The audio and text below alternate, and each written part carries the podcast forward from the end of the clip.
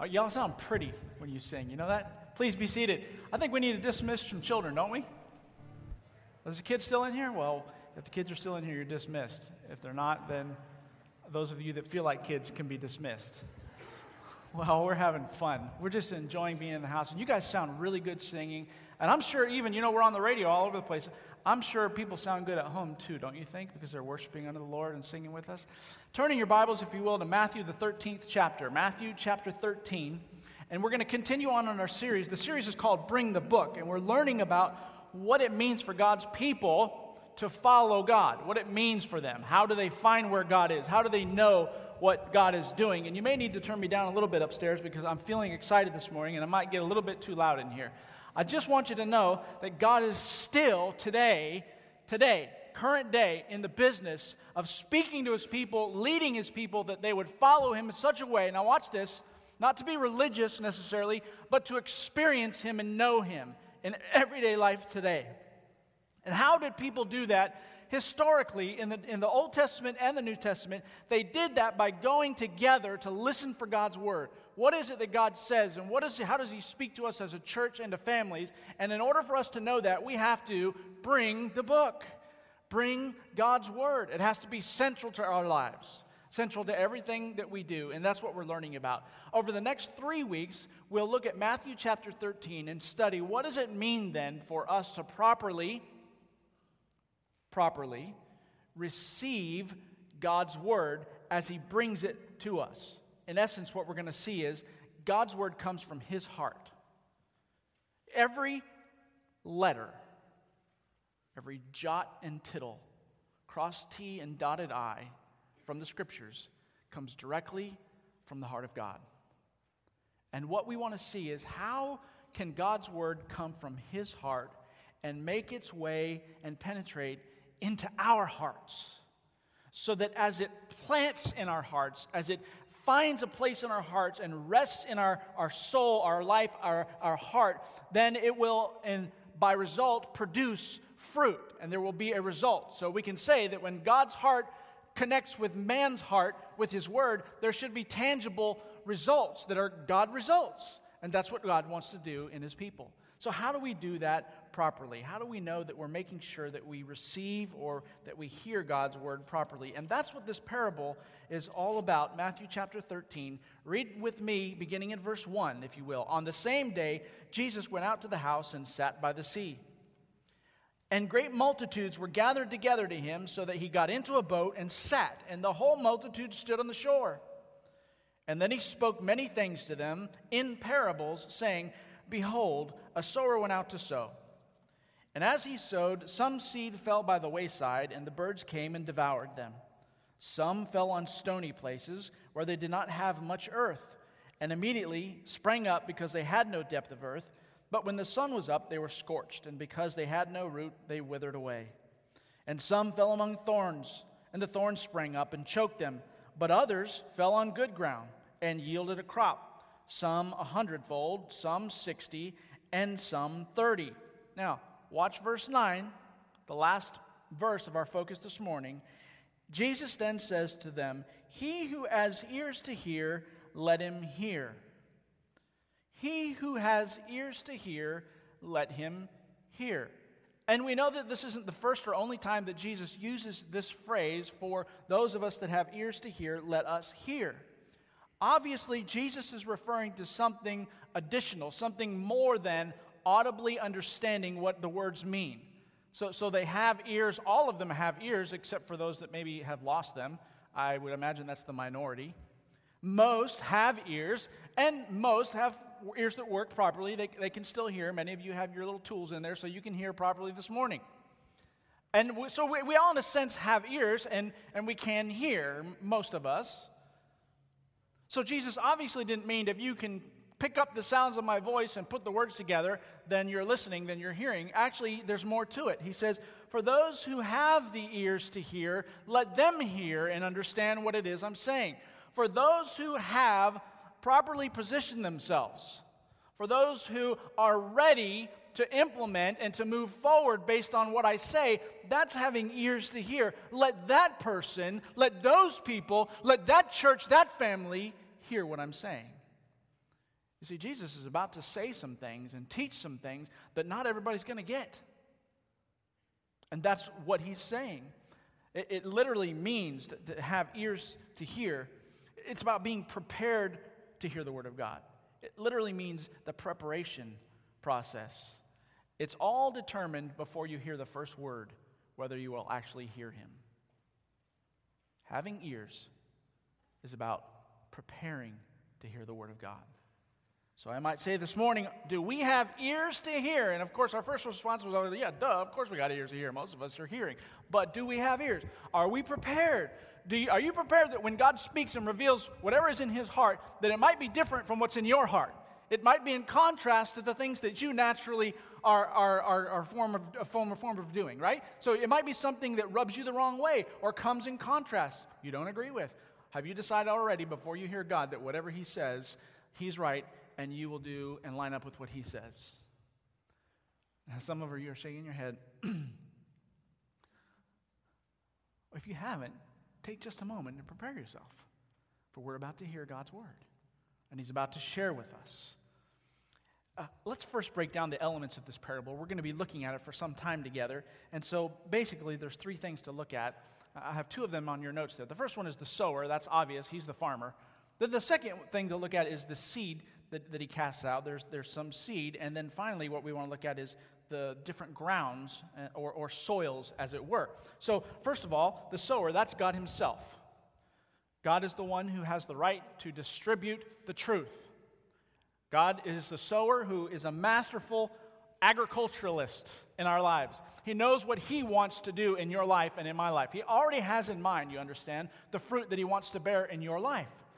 And He knows that in order for the fruit to be Uh, born out to come to fruition in your life, that at first He's got to plant the seed. At first, He's got to reveal His truth to you in His Word. And so He knows the seasons of your life, and He knows the timing of what it is that you are prepared to receive, and He knows how to speak it, and He knows all those things that a farmer would know who's really good at growing crops. He's the great, perfect farmer. He's the sower. But what's the seed? And I think we need to be very careful here. Oftentimes we say, well, the seed obviously is, is God's word. And sometimes if we're not careful, we, we, we come to view the meaning of this as specifically the gospel portion of his word. That is, uh, Jesus died on the cross and the message of salvation, forgiveness. That that's the seed in which is, is cast out and, and falling into different soils. And I want to show you this morning why we know that that's simply not true. It's not a reference to the gospel itself. And here's, here's how we know that to be true. Two things. Number one, as he begins to tell this parable, he says, As he sowed, some seed fell by the wayside, and the birds came and devoured them. Now, I'm going to let you in a little secret, and you can thank me later with brownies and cookies. Jesus gives us the answer key to this particular parable, if you didn't know that. So we just skip over very quickly to verse 19, and Jesus explains a little bit about the seed right here. Watch, verse 19. When anyone hears the word of the kingdom and does not understand it, then the wicked one comes and snatches away what was sown in his heart. This is he who received the seed by the wayside. So Jesus says the analogy here is a guy who hears the word of the kingdom and does not understand it, and then the wicked one comes and snatches it away. I got news for you. There are some things that Satan, the wicked one, could snatch away from your life. But there's also one thing that even Satan himself can never snatch away from your life, and that's the gospel of salvation. It's a gift that's received by grace, it's, it's unconditional. And when it's planted in your heart, it will bear fruit. There's no condition necessary. You will receive eternal life when you accept the gospel of salvation. But there are some things that come from the heart of God in addition to after salvation, where He wants to begin producing fruit in your life. And those things, those things, if we're not carefully prepared, according to Jesus, the enemy can come and snatch them away before they take root and bear fruit in your lives. That's this word of the kingdom, the word of kingdom growth, the fruit that God wants to do in our lives. So the seed is the word of God, but specifically the word that's we have a choice that's conditional. Do we want to respond to it? Can it be taken away? Can we miss it? And then The final element is, of course, the soil itself. The soil represents your heart, my heart. I believe Jesus is speaking to everybody in this group, the ones that will hear, who already know him and are prepared to walk and follow him. Those are the ones who have ears to hear. And what he's saying is, how about your heart? Let's check and see how prepared you are. What's going to happen when I speak? Will it produce fruit in your life? And so, number one, we're looking at the hard heart. And that's all we're going to look at today, just the hard heart, and then we'll be done. And I give you some time to digest and practice that and, and, and go before the Lord and see what's going on. And then we'll come back and look at the next one next week. So, Jesus is sowing the seed, and some falls on the wayside. And what's the wayside? You know, the wayside really is just the pathway. If you and I were to be farmers or agriculturalists in that day, we would all have our fields of crop, and your field would be next to my field, would be next to somebody else in here, their field. And the only thing that separated those fields to know which one was mine and which one was yours was a fairly narrow pathway that separated them. And the way for me to get to my field without interrupting and causing chaos in your field is to walk on the predetermined pathway. And so, on any given pathway, there could be a number of people or peoples at any given time walking back and forth. And what happens to that ground as we walk over it and over it and over it is it becomes very hard and compacted. That's the wayside. The wayside is hard as a rock and the word of God, the seed falls and it sort of, in a sense, bounces on top of the wayside.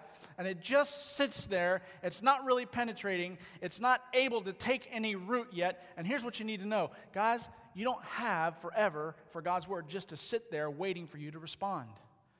There are some times when the enemy of God wants to interrupt the process, and if your heart's not able to receive it, to, to, to, take it in and let it begin to grow, if it's just sitting there on the top because you've become so hardened and resistant against the things of God, then what happens is it's snatched away before you ever even get a chance to have it make a difference in your life. I didn't say that. Jesus said that. That's what he's trying to teach us. So let's look at first the problem. The problem is that these people with a hard heart hear, but they don't understand. Hearing, but not understanding. How do I get to the place where I would actually hear God speak, but not understand Him?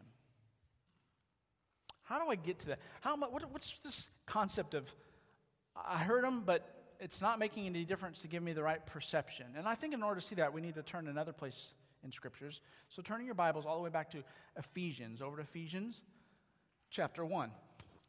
Just, just for a moment, let's take a look at this concept of understanding. What it, what, what's about this understanding? And Paul's talking to the church at Ephesus about, I think, the very same thing about how they're responding and what it's potentially going to do in their lives. So the problem is that they're hearing but not understanding. So we want to look at what it means to understand. And we begin in verse 15, chapter 1 of Ephesians. It says, There I also, after I heard of your faith in the Lord Jesus and your love for all the saints, do not cease to give thanks for you, making mention of you in my prayers. That the God of our Lord Jesus Christ, the Father of glory, may give you the spirit of wisdom and revelation in the knowledge of him. Watch this carefully. Paul is speaking to the church at Ephesus to the believers, the brothers and sisters in Christ who have already chosen to believe by faith in Jesus Christ for the forgiveness of their sins. They've already been redeemed, they're part of the church. And as he's speaking to them, those who have already received Christ, he said, My prayer is for you, brothers and sisters in Christ, that you may, in the Spirit, uh, that you may, by the glory of the Father, He'll give you the spirit of wisdom and revelation and the knowledge of Him. Paul's praying that this is something that they would receive, as if to imply that maybe it might not happen. It's not something that's automatic, so he's saying, I'm praying that you guys receive this. Keep going. It says, he's praying that the eyes of your understanding would be enlightened, that you may know what is the hope of his calling and what are the riches of the glory of his inheritance in the saints, and what is the exceeding greatness of his power toward us who believe, according to the power working his, his mighty power. Now, watch, I'm just going to highlight a few words that we just read. Here's what Paul's praying. Here's what is to be prayed for the church, the followers of Jesus that they would have the spirit of wisdom, revelation, knowledge of him, understanding, hope, riches of an inheritance, exceeding greatness, and power of God. All those things do not automatically come to play in our lives. It's an understanding that's much needed, a much needed understanding.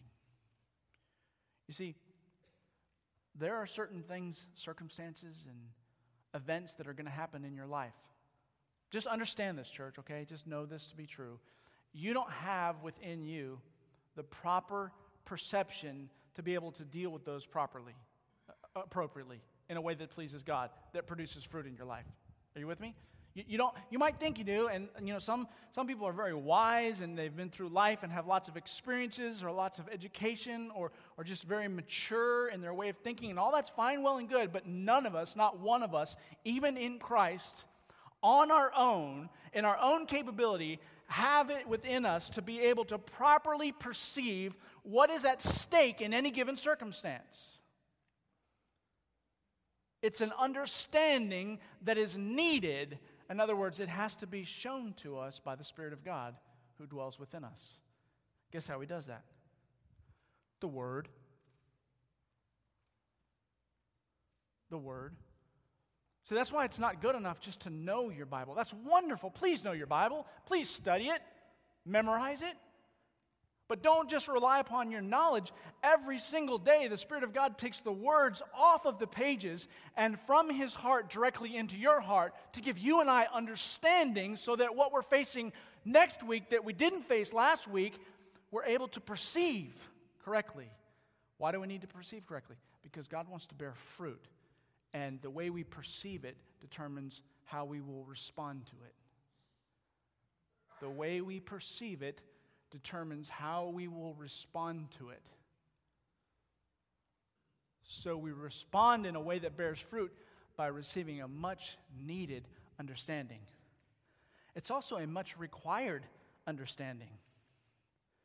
Uh, according to this, there is power available. I, think I'm reading it right. You guys double check me. He's praying that, and I, I pray that you would know what all these things are. And then verse 19 said, And what is the exceeding greatness of his power toward us who believe? Oh, I gotta, gotta just share with you. That's actively who believe now, currently, present, and future. Not just a reference to having believed in Jesus in the past. You understand that the greatness of the power of God is not always naturally right there for you. You and I are still required to live by faith. We're still required to believe God.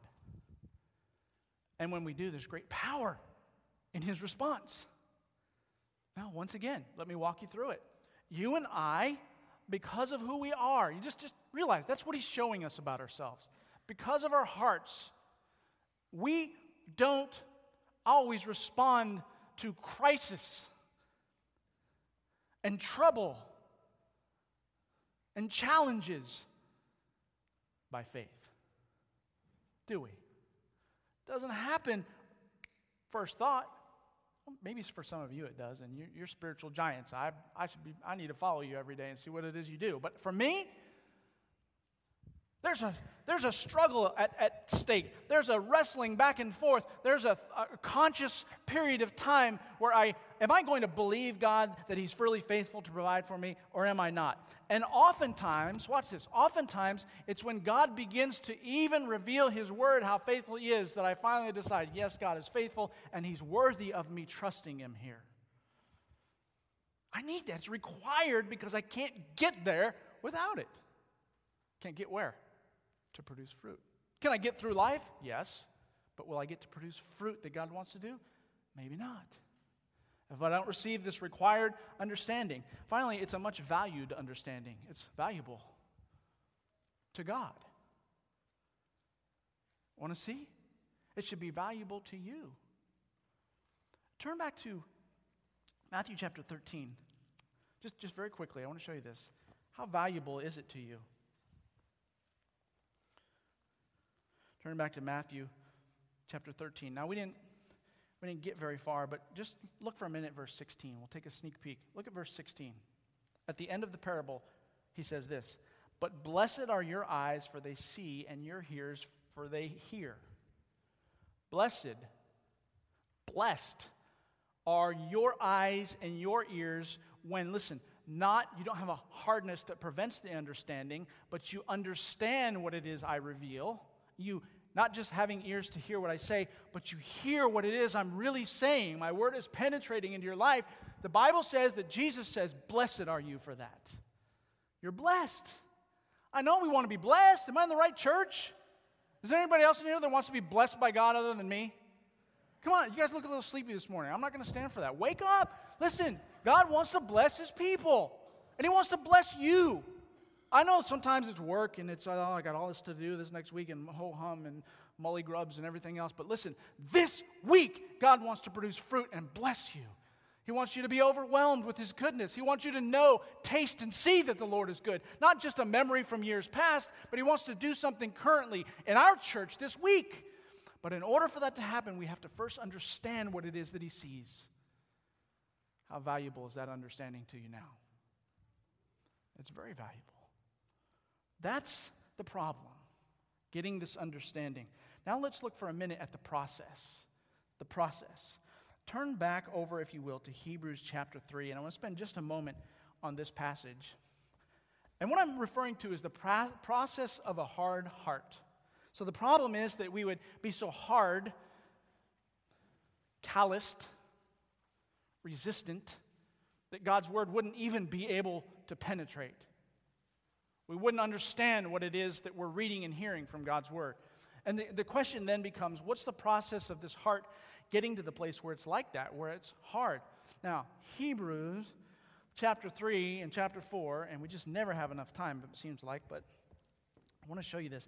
Hebrews chapter 3 and 4 are probably some of the most central core passages for the church in the New Testament.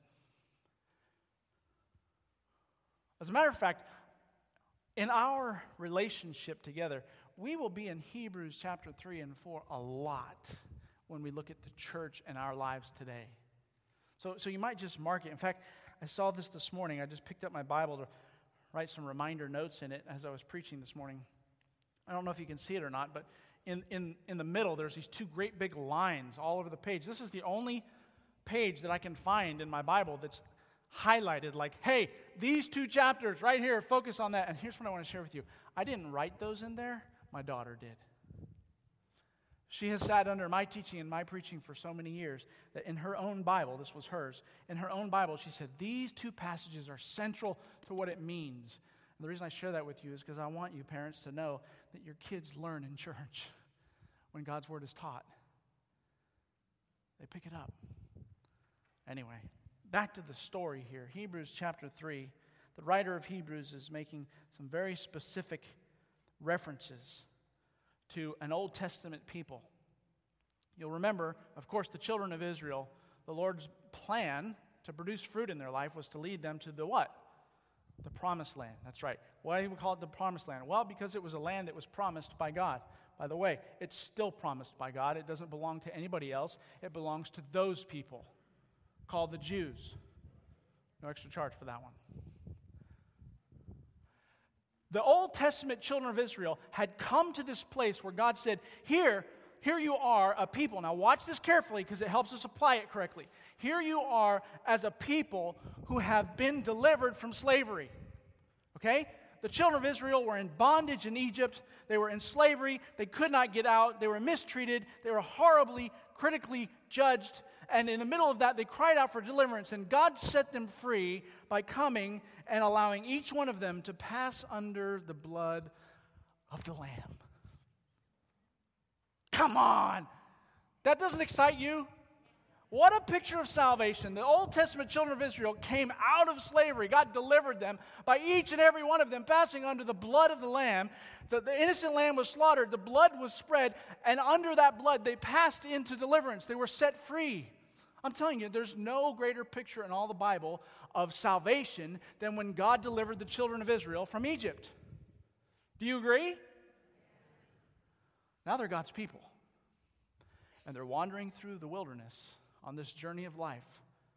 And he brings them to the promised land. And he says, Here's what I have for you. Now, watch carefully.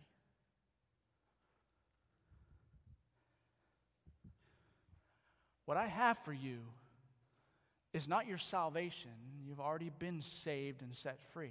What I have for you is something that I want to do in your life after I set you free in salvation.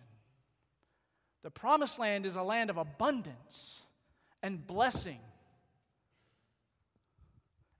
and fruit. God wants to produce fruit in his people. And so here they are. By the way, I don't care what kind of music it is, if it's chorus music or choir music, I don't care if it's Christian rock or Christian rap or hymns or whatever it is. If it ever in a song refers to the promised land as a picture of heaven, throw it away. It's not doctrinally correct. Am I in trouble? Did I get myself into any trouble there? I'm just saying we should be accurate to the scriptures when we sing, whatever style it is, right? And the scriptures, be very careful because we make application from here. The scriptures say that God led the children of Israel to the promised land to do something beyond their salvation to accomplish his purposes. We know that's true because the first generation came to the edge of the promised land and they decided not to go. And guess what? That was their choice and they forfeited it. We know it doesn't mean they lost their salvation. What did they forfeit? The fruit. The fruit. That's what the writer of Hebrews is talking about right here. Read with me, beginning in verse 7 of chapter 3. Therefore, as the Holy Spirit says, today, if you will hear his voice, watch this, do not harden your hearts as in the rebellion, in the day of trial in the wilderness, where your fathers tested me and tried me and saw my works 40 years. Therefore, I was angry with that generation and said, They go astray in their heart. They, do, they have known my ways, so I swore in my wrath, they shall not enter my rest. This is God speaking, saying, the writer of Hebrews is, in a sense, quoting God, saying, He told those people, which people? The ones who wandered in the wilderness, who knew and tasted and saw that the Lord was good, received His law, decided they didn't want to go into the promised land. And he said, I swore in my wrath they will never enter my rest. Now, this is tough stuff here, guys. This is a little bit strong. It's God's word, not me, so I'm hiding behind it. It says they forfeited something God really wanted for them. And we know that entire generation, except Joshua and Caleb, died with their bodies scattered on the wrong side of what God wanted to do. Why? Verse 12 Beware, brethren, lest there be in any of you an evil heart of unbelief in departing from the living God, but exhort one another daily while it is called today, lest any of you be hardened, hardened through the deceitfulness of sin. For we have become partakers of Christ if we hold the beginning of our confidence steadfast to the end, while it is said, Today, if you will hear his voice, do not, here it is, mark it, harden your hearts as in the rebellion. So, this passage is a reference to how their hearts, the process of the hardening that took place. Now, watch this.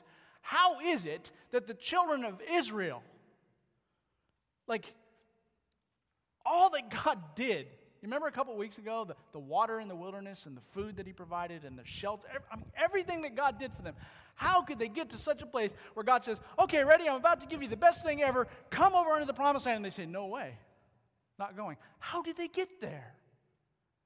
Because there was a hardening of their hearts to where when God said, Trust me and go by faith, it could, they could not receive that understanding. And so they made their decision based on the next best thing, their own understanding. And guys, they missed God. They missed his fruit. They missed his best. The process. First of all, there's the rebellion. It said there in verse 8, do not harden your hearts as in the rebellion. You can, I think, see it again over in verse 15. Today, if you will hear his hearts, do not harden your hearts as in the rebellion. That term there, that, that concept of re- rebellion, really translates sharp word of sort of annoying you. That's my best I can do to translate what it means. It's, it's resisting and irritating you with a sharpness about it. Now, here's my illustration. Most of us are parents or have some experience with parents, right? have you ever seen or have you ever experienced when your child goes through one of those phases where you just, okay, you love them and you want the best for them, but if you're honest, you want to kill them? Come on. You've been there. You just want to strangle them. You know, when they get, it's just a weak moment in our part. But you understand, we get there because at that, you know, the kids go through this phase where they're just constantly saying no. Everything you as a parent or grandparent do or try to teach them or lead them, it's no this and I don't want to do that. And it's just every area you run across, they're just resisting you. And you get to the point where you're just done. You're fed up. Unfortunately, most of us don't act on it, but we want to adopt them out. That's, that's what rebellion looks like. The people of God here had gotten to the place where whenever God was trying to move and to do something and to cultivate in their hearts, they just resisted even the little things. They just, they just started pushing back against what God said. You see, at first, when they weren't in the wilderness, it was whatever God says, we will do it because we need Him. But at some point, it was, well, wait a minute, what about, what about the quail that we used to have? What about, what about these pagan nations around us? They don't have to do all that. They, they have kings and homes, and before you know it, they just started pushing against what God was saying. Listen, that's the beginning of a hardening heart. When you find yourself standing in your own mind against the ways of God, you just you push back some and it begins to just sort of callous or build up. The solution, whenever that happens in your life, here's what I'm praying this morning. I'm praying there's a, a little mini revival that breaks out into each one of our lives. When you sense that there's that's happening in your life, the solution is yes, Lord. Yes, Lord. That's the solution. You just need to practice saying it. Everybody say it with me. One, two, three. Yes, Lord. Let's try it again. One, two, three. Yes, Lord. okay. That needs to be our framework from which we approach everything God says. Remember Peter? Jesus came to Peter and when they early on when they first met, and he got into Peter's boat and he said, "Set out into the deep." And Peter's like, Lord, listen, I'm a fisherman. I know. We just went out there, there were no fish. He started to argue with the Lord, right? As if that's smart. But what I love is, in the same sentence, it says, Nevertheless, at your word. And so Peter responded. He started to resist. He said, Yes, Lord. And he set out into the deep, and they put their nets, and what happened? They had so much fish they couldn't haul it in. That's fruit. What did he need? He needed God's understanding. How did he get there? By opening up his heart, peeling away the calloused rebellion, and saying, Yes, Lord. That's what we need to do. Number two, look in verse 13. But exhort one another daily while it is called today, lest any of you, much like the children of Israel did, lest any of you become hardened through the deceitfulness of sin. So the second part of the process is the deceitfulness of sin.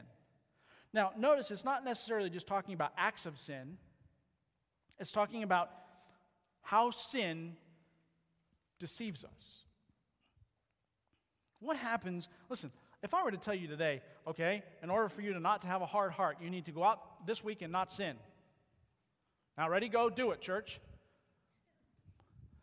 You should flog me if I say that. That's crazy. None of us expect that that's reality. We don't even think God's word really teaches that. It's not about that we are perfect and without sin. That's not the hardness we're talking about. What happens is unrepentant, ongoing sin begins to deceive us in our lives. You know what that is in your life, by the way.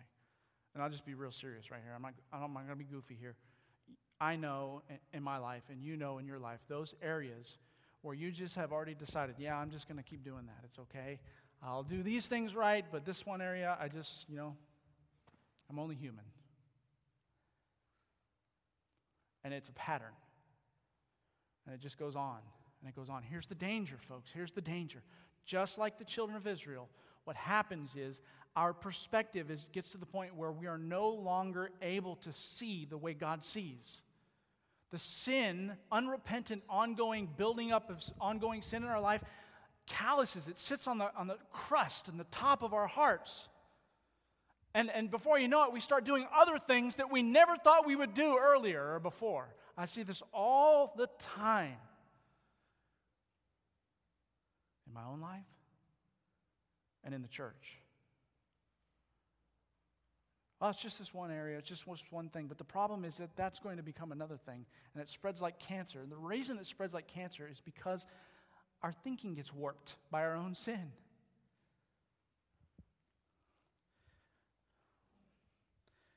Uh, let me just, yeah. One of those areas, I'll be real with you, church, okay? And, and if you're listening on the radio or this message later on, this applies to all of us today. Uh, there are some things that have just become culturally acceptable in the church, but yet they're still sin. We need to really watch out for those things. somehow they've slipped their way in, and the church, if we're not careful, the church life can have ongoing unrepentant sin to it, so that the church is calloused as a body, and we're deceived as a church by our own sin. That's why so many churches are going goofy today. We don't want that to happen in our church. We don't want that to happen in our lives. Just one.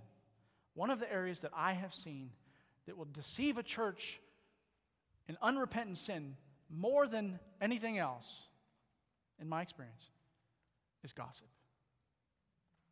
Gossip and slander. Somehow, that's just not one of the serious sins anymore. Like if we came in and, and I found out you or you found out I or somebody in our church murdered somebody last week or they, they were the ones that stole Rob's truck. You know, you steal Rob's truck? I don't think so. I don't think so. But you know, if we found out there was that kind of sin going on in our church, we'd all be appalled. We, we would not accept that, would we? We wouldn't allow that. But for some reason, gossip has just sort of wormed its way in there, and we just, oh, yeah, well, you know, that's so and so. And it's okay to talk about them. And the slander goes on. You, you know what that is? That's tearing down of another person with your words. I'm just, I'm just going to set the bar as high as God sets it for us all this morning. That is never okay. Not if it's called a prayer request or on the prayer chain. Not if it's couched in, well, we just want to help them. Listen, if you want to help them, go talk to them. Don't talk to somebody else about their failures. And I'm not saying I see that in our church at all, okay, guys? I'm not saying we're a gossipy church. I haven't even been here long enough to know if we are. I'm not saying that, okay? What I'm saying is that's always a danger we need to be aware of in church life. And we just need to hold it out the door and say, that's sin. And we don't do that here, we don't tolerate it. We build one another up with our words. We lift, we edify. With my words, I seek, and you seek with your words to lift me higher and closer to the Lord Jesus Christ. And that way we won't be deceived by our own sin, and we'll have a nice tender heart instead of a crusty hard heart as a church. So, what's the solution there to this, this deceitfulness of sin? Repent and seek the truth often. I like to say it this way repentance is one of God's greatest gifts to the church. Did you know that? The reason that I say I would like to see every Sunday for all this full front area of the church, all the altar to be full of people, is because that re- represents people who have a repentant heart. You understand that? I don't care if it's a reflection on me or not. It's not about me. And was the sermon good enough to get you to come forward? You got to hear my heart. I don't give a rip. what I am deeply concerned about, what I am moved by, what I am get up in the morning and, and can't stop thinking about on Sunday is that all of us would come to the place where we respond when God speaks to our heart. And nine times out of ten, that has repentance built into it. It's not you're a weak, awful person because you're up forward at the altar confessing your sins or responding to God or promising that you'll do His word. It means that you're tenderhearted. I'm reminded of a story very quickly. My own mentor tells me these stories that I've learned so much from. He learned this from his mentor. It's just a story. Perhaps you've seen it, perhaps you've not. It was an old Baptist church in Texas, and it was very southern in style and tradition. And they had the old altar call every week, and people would come forward. And there's this one old man in the church, a small church, but there's one old man in the church who, who walked with uh, a walker, and he was kind of slow and rickety.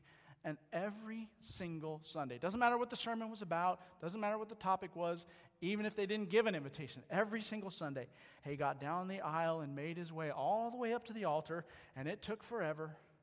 And he got up here, and everybody else was done, and the music was playing on and on and on, and there he was, and he'd make his way back, and the whole church had to wait every Sunday. Now, listen, the chairman of the deacons came to him and said, You're going to have to stop doing that because we're getting to the restaurants later than everybody else. now, you laugh, but I think I just hit some nerves. I've heard it already. Don't even go there. And this deacon, leader of the church, pointed his bony finger in this old, tender hearted man's face and said, Why do you have to do that every single week? And the old man looked right back at him and said, So that I don't ever become just like you. he had a point. His point was, I don't want to be so hardened and callous that I'm more interested in getting to a restaurant than I, than I am God doing business in the hearts of his people. And for people taking time to worship him and pray to him. That's the kind of spirit we want to cultivate in our church and in our families. And if there's one four year old child that wants to come forward, or even at your own seat, stop and pray and repent and get right with God. Let's do it. Let's do that as a church. That's the solution. Thirdly, they were disobedient. How does this hardening process happen? They were disobedient. Verse 18, and to whom did he swear? I'm still in Hebrews 3. Verse 18 And to whom did he swear that they would not enter his rest, but to those who did not obey? Now, this disobedience, the word here doesn't reply to the things that we do wrong. It replies to the things that he, wants us to do right, but we're not doing them. Those God wants to be doing something and needs to be doing something in your life, and so He shows you so that you will do it and, and respond. And you and I just choose instead just to not do it. It's easier. Apathetic, complacent. Just, you know, I'm good. I've got it covered. I'm not committing any big sins. Well, that's great. Praise God if you're not committing any big sins, or even if you're repenting of them quickly when you do commit sins. But the question is, what are you doing actively in response to God to obey Him? And so, what's the solution to disobedience? It's very simple. I'm going to give it to you. This week, hear God speak and do it. Hear God speak and do it. Do you know how incredibly fruitful our lives would be this week if we just simply said, okay, I'm just going to, I'm just going to do it? What he said, just, it's an exercise. I'm going to go, I'm going to listen for whatever God says in his word, and then I'm going to go do it that day. If people did that, even if they forced themselves to do that, there would be amazing testimonies of God working powerfully in our lives that week. Just like that. Obedience brings blessing. Obedience opens the heart and cultivates and plows up the hardness that's in our hearts so that it's soft. And listen, when that happens, God continues to plant and it continues to grow. That's the solution. Take a faith step. Which leads me to the last one. Um, in verse 19, again, he's comparing this to the Old Testament, and he says, This generation, these people, verse 19 says, So we see that they could not enter because of unbelief. Why were they disobedient? Because they were unbelieving. They stopped believing God. And by the way, those two words, disobedience and unbelief, are very closely related.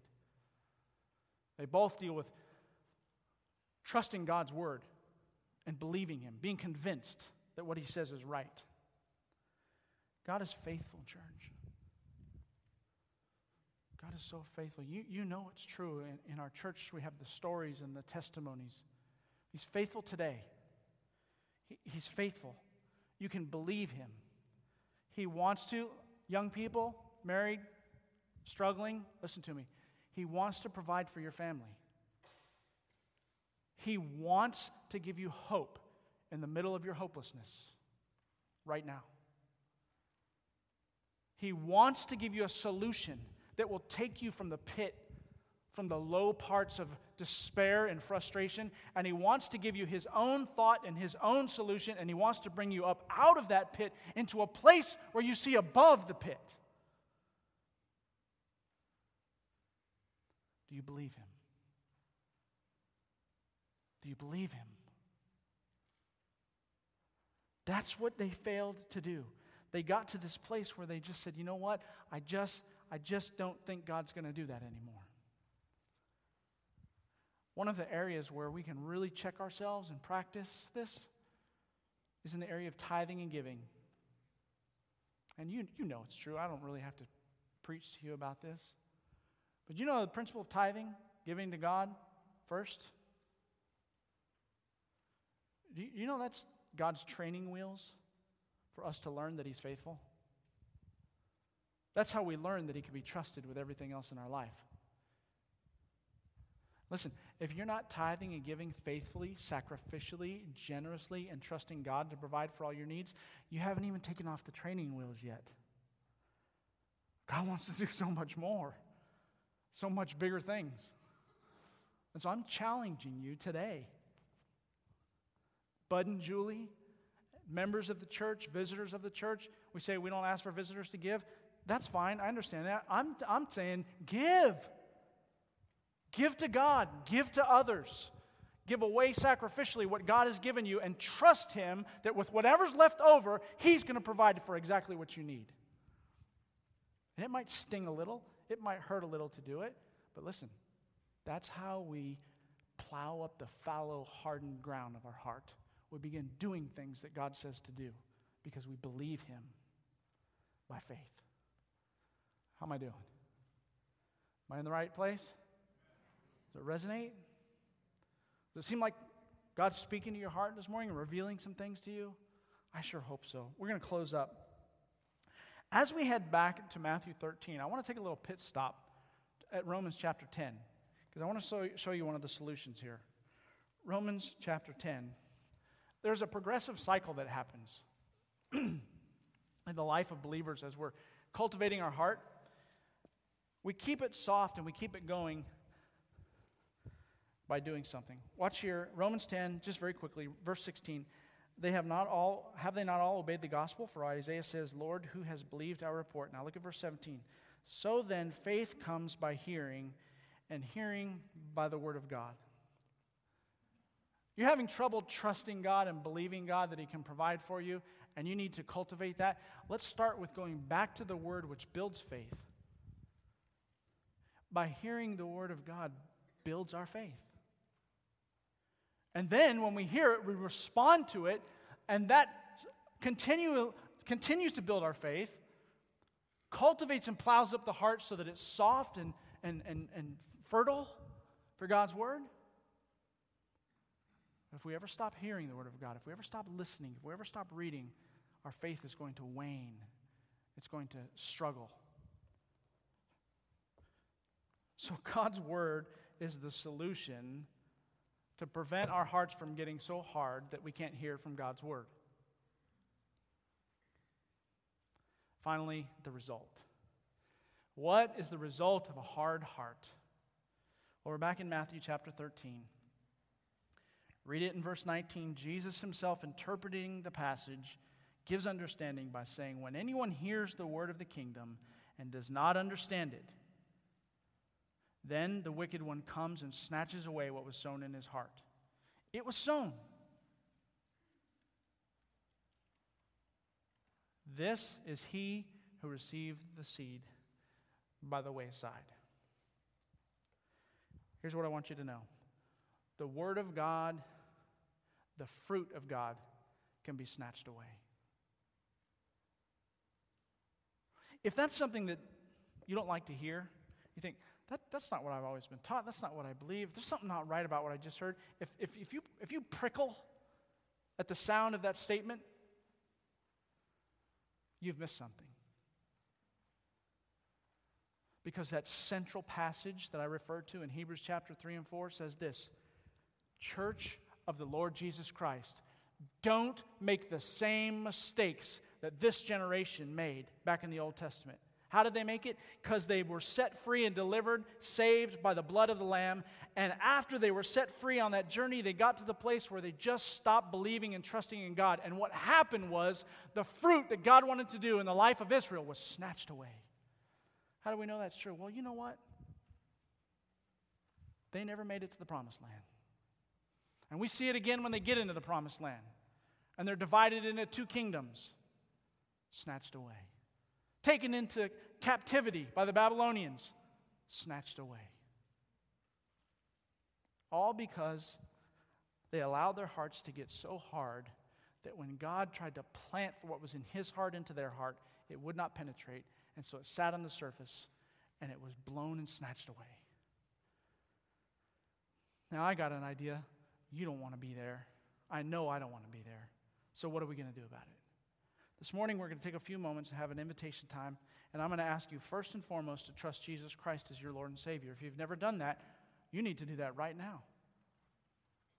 There's a heaven and a hell, and it's all based on whether you're going to be judged for your sin, held accountable for your sin. Jesus died and shed his own blood so that your sin could be forgiven. And that's the only way.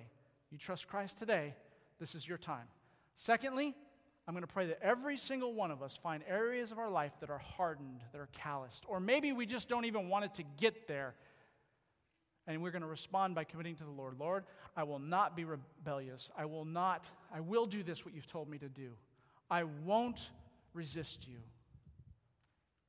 I will commit to hearing your word. Whatever it is you need to decide to do to prevent that hardening. Let's pray. First, let me talk to those who need Jesus Christ as Savior. There's never been a time in your life where you have accepted Him, His death, burial, and resurrection. Here's the prayer Father, I know I'm a sinner, and I can't get to you on my own. So I trust in your death, Lord Jesus, your burial, and your resurrection, the shedding of your blood for my own sins. And I trust you, accept you by faith right now.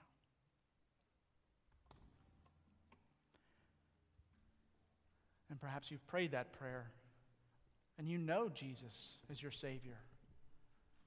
And this morning it's just how am I going to respond to you, Lord? What, what, what steps can I take? And I want to invite you, church, please, I just want to invite you to respond only if the Lord's leading you, to come forward. Spend a few minutes, maybe standing, sitting in the front row at the, this altar, this place of worship. And I just want you to just, just respond to God. Say, Yes, Lord.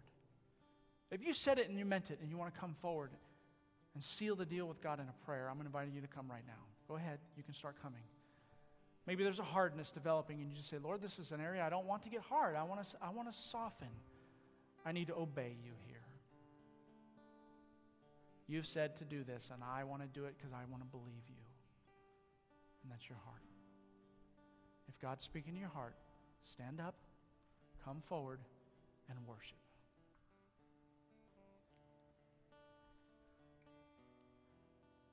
I don't want to be a child of yours that doesn't hear you, Father.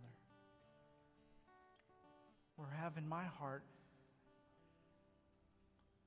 such a hardness that you won't be able to bear any fruit and do what you want to do to bless me.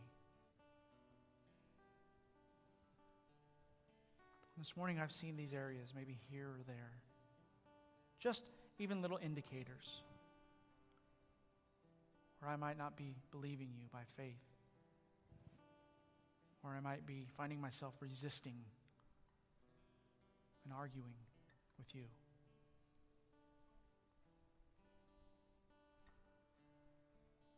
And Lord, what we want this morning is to be a people before you whose hearts are soft. Lord, plant your word in each heart. Prayer this morning is that it, it's buried deep and won't be prevented from getting in, penetrating by our own choices. But we're ready and willing to be that people. Joshua and Caleb. Yes, Lord. Peter, nevertheless, at your word, Lord, I will. Feel like there's part of me that doesn't want to, but I will because I trust you.